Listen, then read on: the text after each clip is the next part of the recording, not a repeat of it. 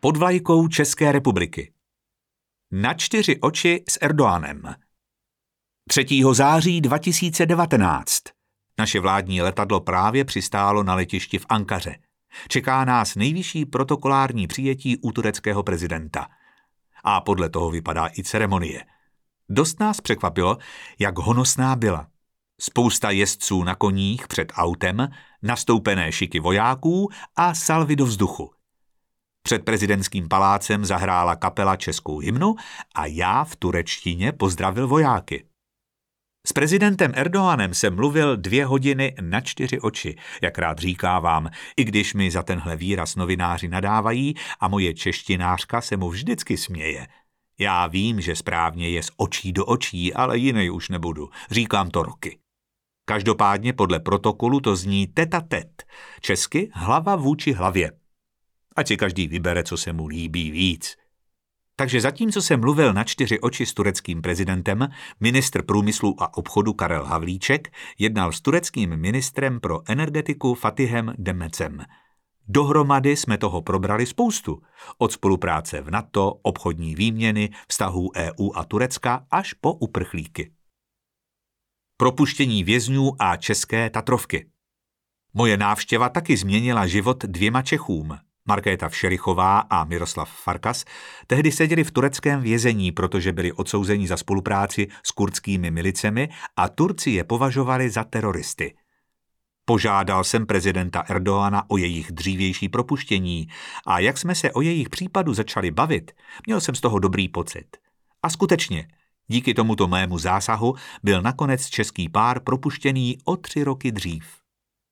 Jako všude se snažím nakopnout vzájemný obchod. S Tureckem to dělá 85 miliard korun ročně a já se už v Ankaře s prezidentem Erdoganem domluvil, že uděláme všechno proto, abychom to co nejdřív dostali přes 100 miliard.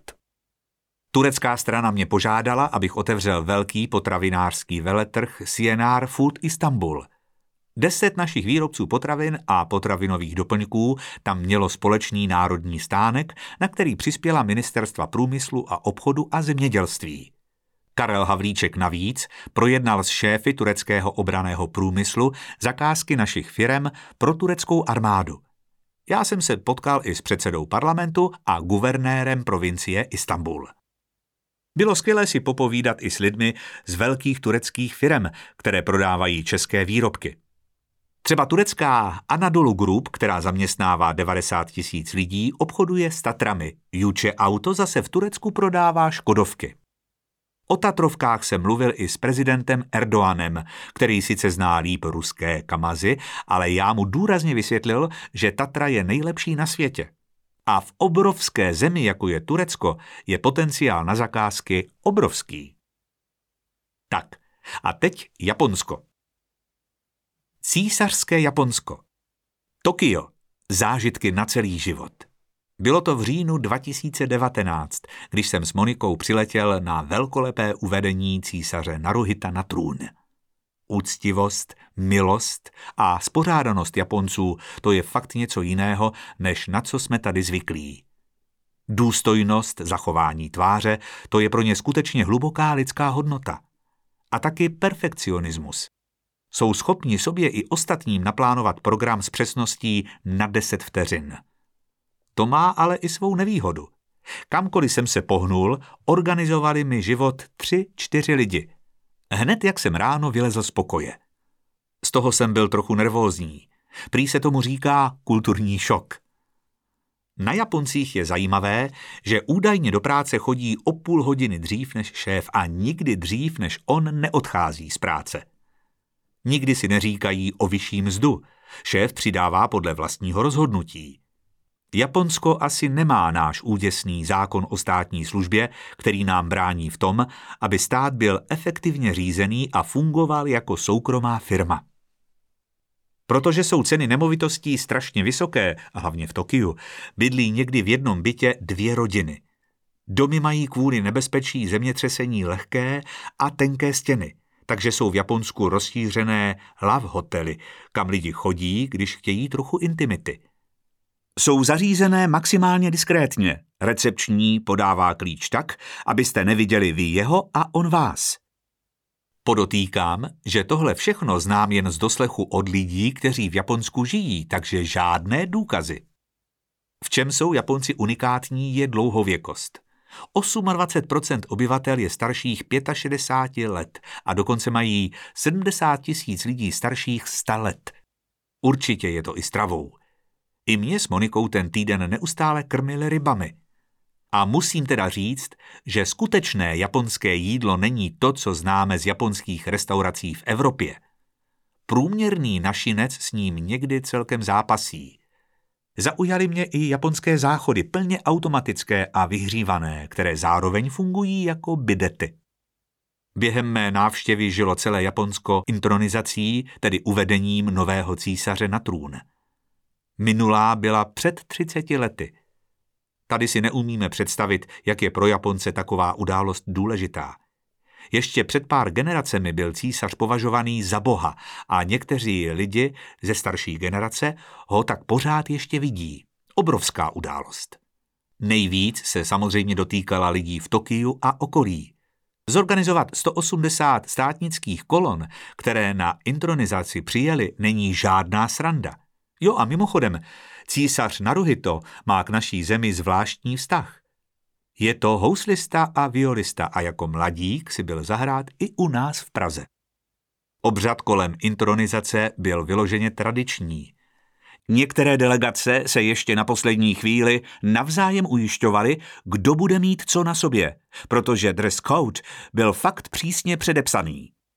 Hlavně dámám doporučuji podívat se na tu fotogalerii, kterou mají na webu Daily Mail a The Sun a kde jsme i my s Monikou. U Daily Mail je velmi pozitivní komentář a v obou galeriích jsme se s Monikou umístili docela nahoře. Některé páry se tam vůbec nedostali. Tím chci říct, že ostudu jsme naší zemi určitě neudělali. Usazovalo se striktně podle protokolu. Nejdřív králové a členové královských rodin a až po nich prezidenti a premiéři. Takže třeba pro německou delegaci byla celkem novinka, že jsou až za Dánskem, protože korunní princ prostě v očích Japonců trumfuje prezidenta.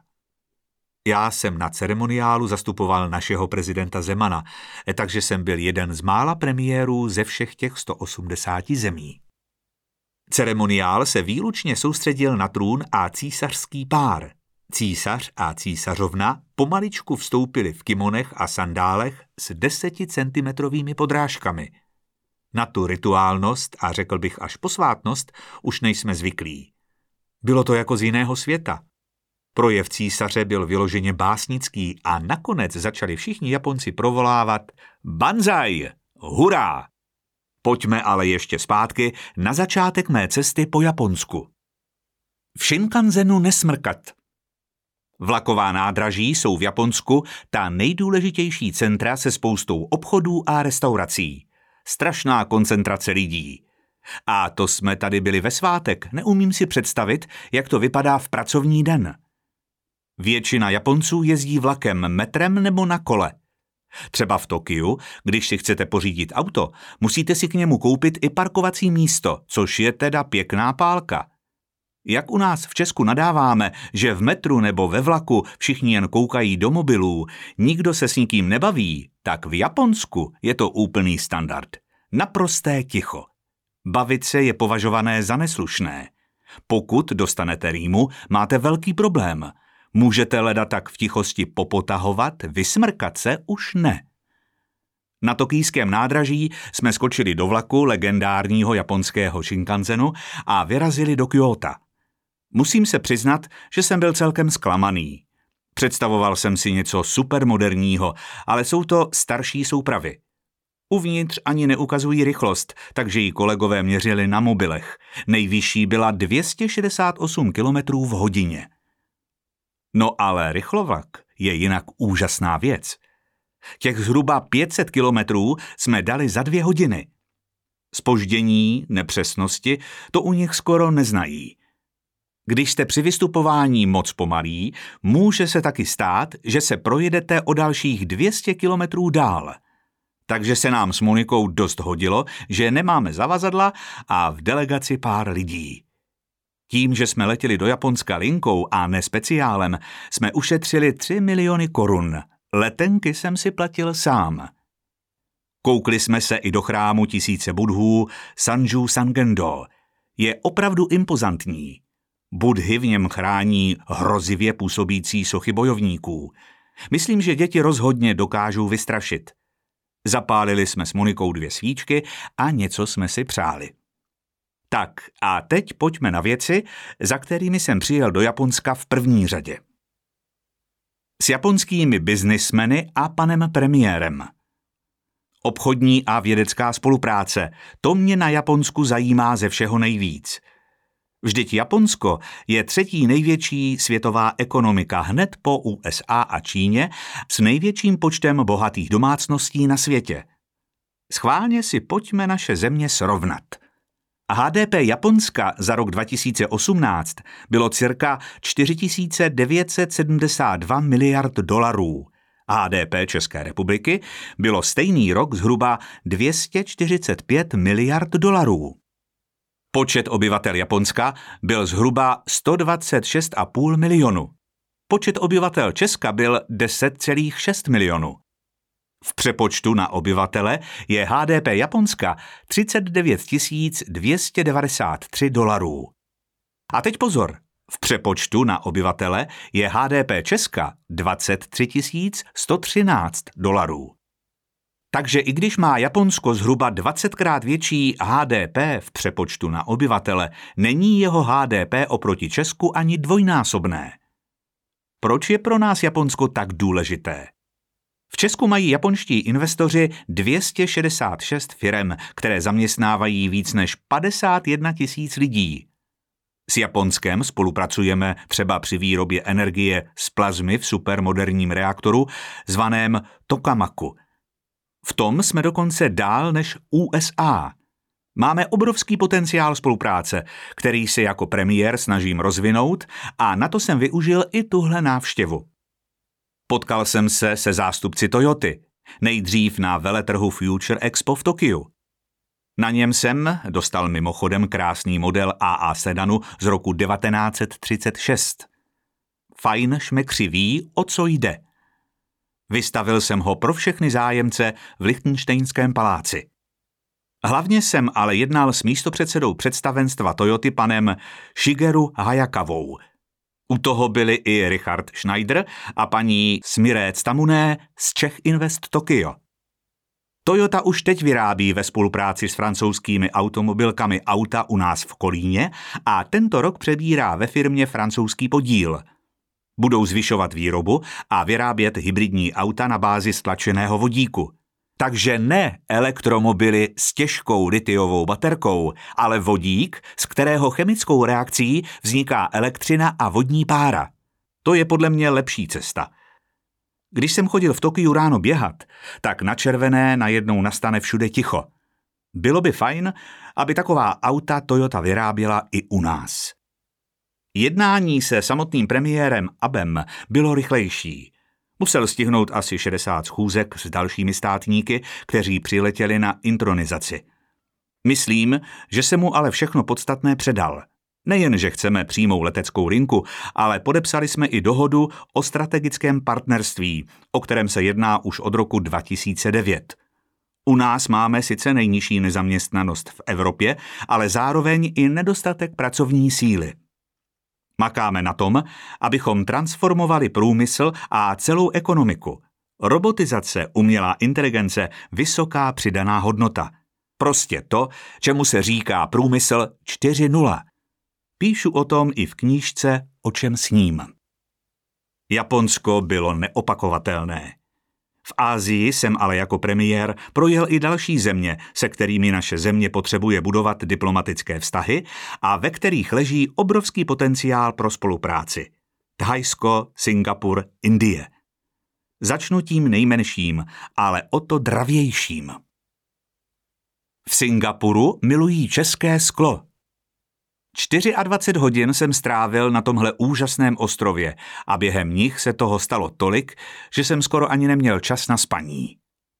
Singapur má jednu z nejúspěšnějších ekonomik celého světa a já jsem konečně po letech zařídil, aby tu Česko mělo svého velvyslance. Slíbil jsem singapurské prezidence Halimach Jakobové a premiérovi Lee Hienovi Longovi, že to napravíme a ještě tu noc se spojil s naším ministrem zahraničí. Fakt mě potěšilo, že i on to vzal jako dobrý nápad. Přijetí v Singapuru bylo neuvěřitelné. Znají české značky, uznávají je. Premiér mi vyprávěl, že chodil do školy v botách od Bati, který tu v době, kdy byl malý kluk, měl svůj obchod. Milují české sklo, dobře znají automobilový nebo zbrojní průmysl. Chtěli jsme představit ještě víc, i proto jsem do letadla nabral delegaci asi 50 podnikatelů. Zároveň se, ale my Češi, máme od Singapuřanů co učit.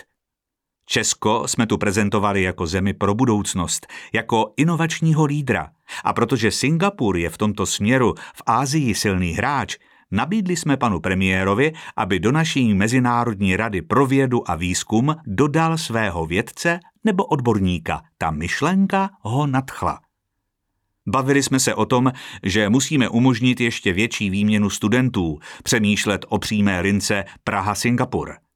Pana premiéra i paní prezidentku jsem pozval k nám, ani jeden ještě v Praze nebyl. Chtěl bych jim ukázat naše nádherné hlavní město, ale vyjet s nimi třeba i do skláren Preciozy nebo Lasvitu, aby viděli, jak se vyrábí ty úžasné kousky, o kterých mluví s takovým respektem.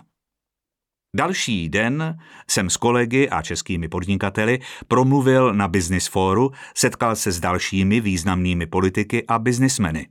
Prostě dělal jsem všechno proto, abych Česku do Singapuru, téhle brány do celé Asie, otevřel dveře. Myslím, že se to povedlo. Měl jsem z toho fajn pocit. A pojmenovali tu po mně v singapurské botanické zahradě National Orchid Garden orchidej – jsem údajně třetí po Václavu Havlovi i Václavu Klausovi, tak to považuji za poctu ze strany singapurské vlády. V Singapuru jsem ještě zahájil Česko-Singapurské obchodní fórum a z něj si odskočil na fakt neuvěřitelně zajímavou schůzku s místními ministry financí a zahraničí. Dozvěděl jsem se, na jakých principech funguje ta úspěšná singapurská ekonomika – na čem zbohatli a stále nejvíc vydělávají. Popsali mi jejich důchodový systém, kam teda stát moc nepřispívá a vyprávěli mi, proč v žádném případě nechtějí žádnou společnou azijskou měnu, chrání si tu svou a chápou, že já to dělám s naší korunou stejně. Před odletem jsem se ještě projel v bezpilotním autě ve výzkumném centru pro vývoj autonomních automobilů CETRAN, kde jsme podepsali memorandum o spolupráci mezi naší a místní univerzitou. Chystali tu autobusy bez řidiče. Zajímavé bylo, že sami Singapurci nevěděli, jak to veřejnost přijme, protože nastupovat do autobusu, kde není řidič, může být pro lidi pochopitelně psychologický problém.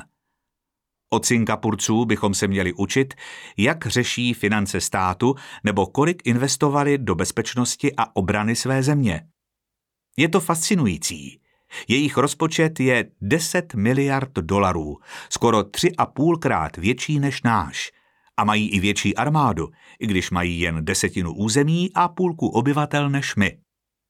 A hodně zajímavé věci jsem viděl i v Thajsku. Bangkok Během rychlého přeletu do Bangkoku jsem si trochu pospal. Pořád se mi úplně nedařilo poprat se s jetlagem a v Thajsku jsem už to docela cítil. Ale přijali nás doslova královsky. Přijeli jsme sem dělat biznis a podmínky pro něj nemohly být lepší. Šlo hlavně o obraný průmysl. Dozvěděl jsem se toho hrozně moc. Zvedáme se, máme co nabídnout. Mají zájem o nákup našich moderních bitevníků L-39NG. Předchozí typ používají Thajci od 90. let, ale samozřejmě jim stárne a chtějí něco modernějšího. Pro naši zemi by to byl hodně zajímavý obchod. Tajskému ministrovi obrany Pravitu Vongsugvanovi jsem říkal i o našich radarech a že naše česká zbrojovka nabízí útočné pušky a pistole – Mluvil jsem o simulátoru volného pádu, o brněných vozidlech Perun, Tatrovkách, Houfnicích, aktivních a pasivních radarech. A to samé jsem pak zopakoval panu premiéru Prajutchovi Čan Očovi. Thajsko je náš hlavní obchodní partner v jihovýchodní Asii. Vzájemný obchod pořád roste. Podle českých statistik dosáhl skoro 1,5 miliardy dolarů. Z českého pohledu je srovnatelný třeba s Indií. Ale i oni sami měli jasnou představu o tom, co od nás chtějí. Kromě obraného průmyslu mají v plánu koupit třeba naše tramvaje – Premiér nás požádal, ať prověříme, proč od nich bereme poslední roky méně rýže, což jsem hned po schůzce udělal a řešil to s ministrem průmyslu a obchodu. Stejně jako v Singapuru nás i thajský premiér Prayut Chan Ocha žádal o spolupráci při výzkumu, třeba v oblasti molekulární medicíny, o větší výměnu studentů, ale i profesorů a vědců. Samozřejmě došlo i na turismus. Češi jezdí do Thajska čím dál víc. A my chceme navýšit počty turistů na obou stranách. Premiér dal proto za úkol svému ministru dopravy dotáhnout přímou linku z Bangkoku do Prahy. S firmou Air Asia jsme se potkali hned další den a tahajský minister dopravy byl na schůzce taky. Mladý, energický management téhle společnosti mě natchnul. Jednání vedl spolumajitel – jejich filozofie je založená na mladých týmech letušek a stevardů. S jejich šéfem jsme vyjednávali o přímé lince Praha-Bangkok.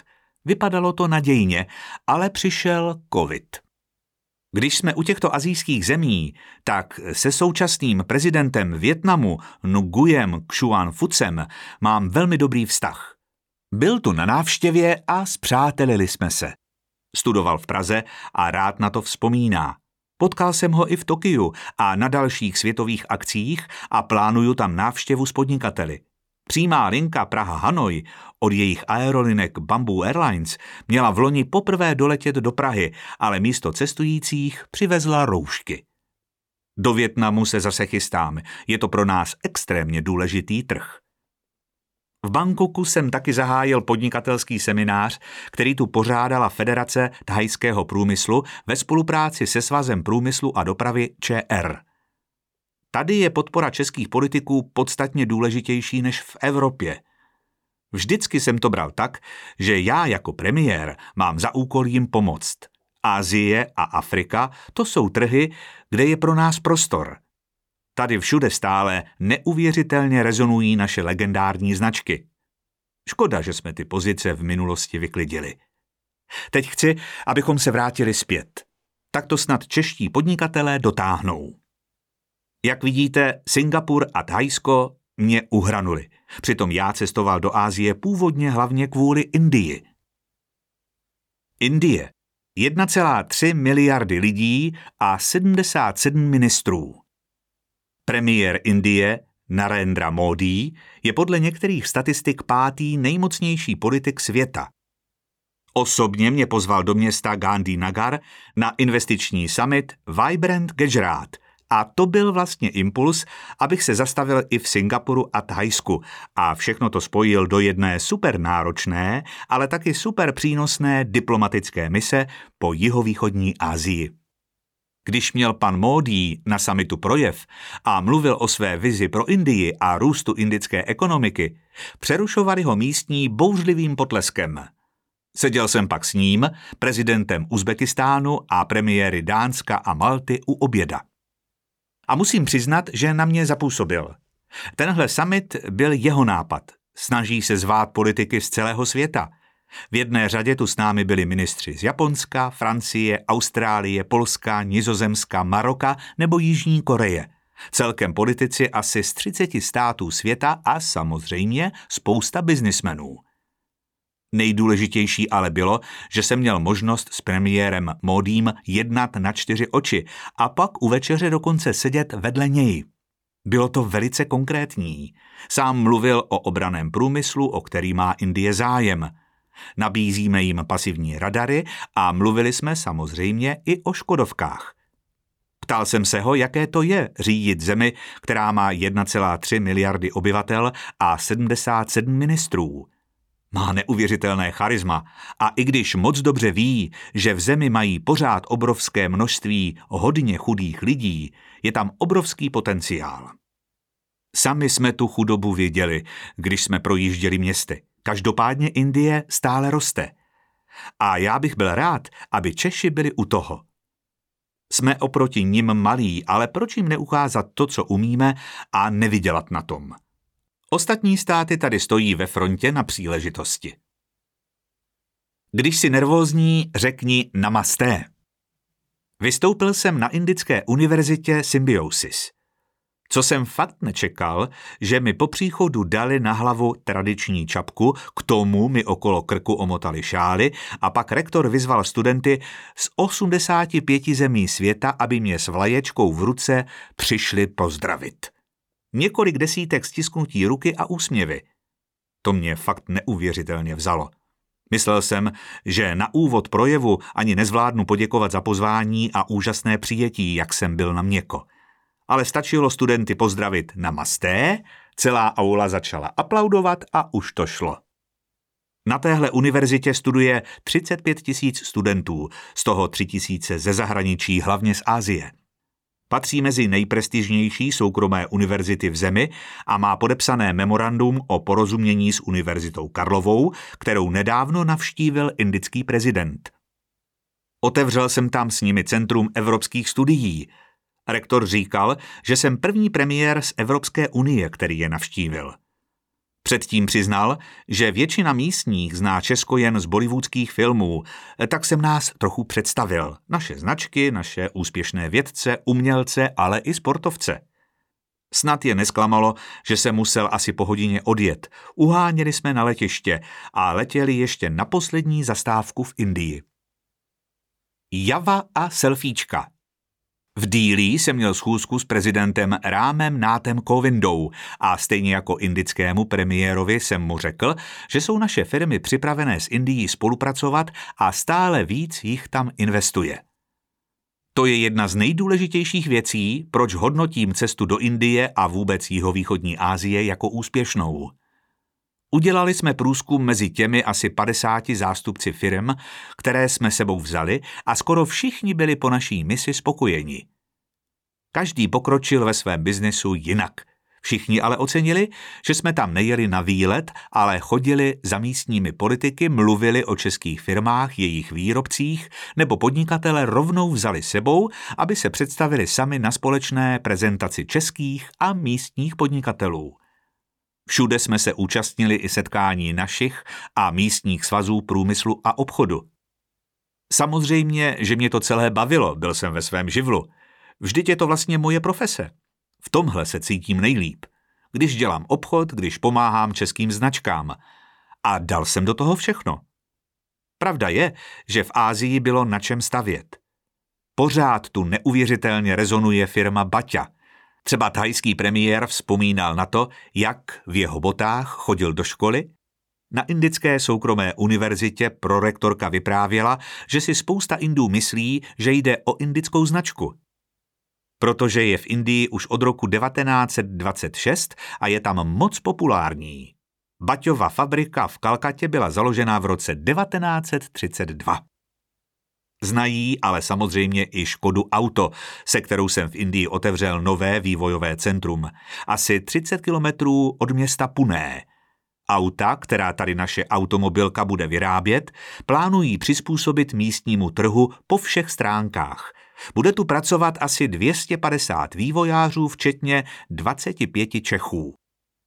Zašli jsme ještě na českou ambasádu v Dillí, kde udělali malou recepci a skvělou prezentaci naší javy, kterou bohužel u nás už neděláme, ale její výrobu obnovili v Indii a ještě ten rok postavili 50 tisíc kusů. Je o ní obrovský zájem. V Indii se lidi neustále fotí.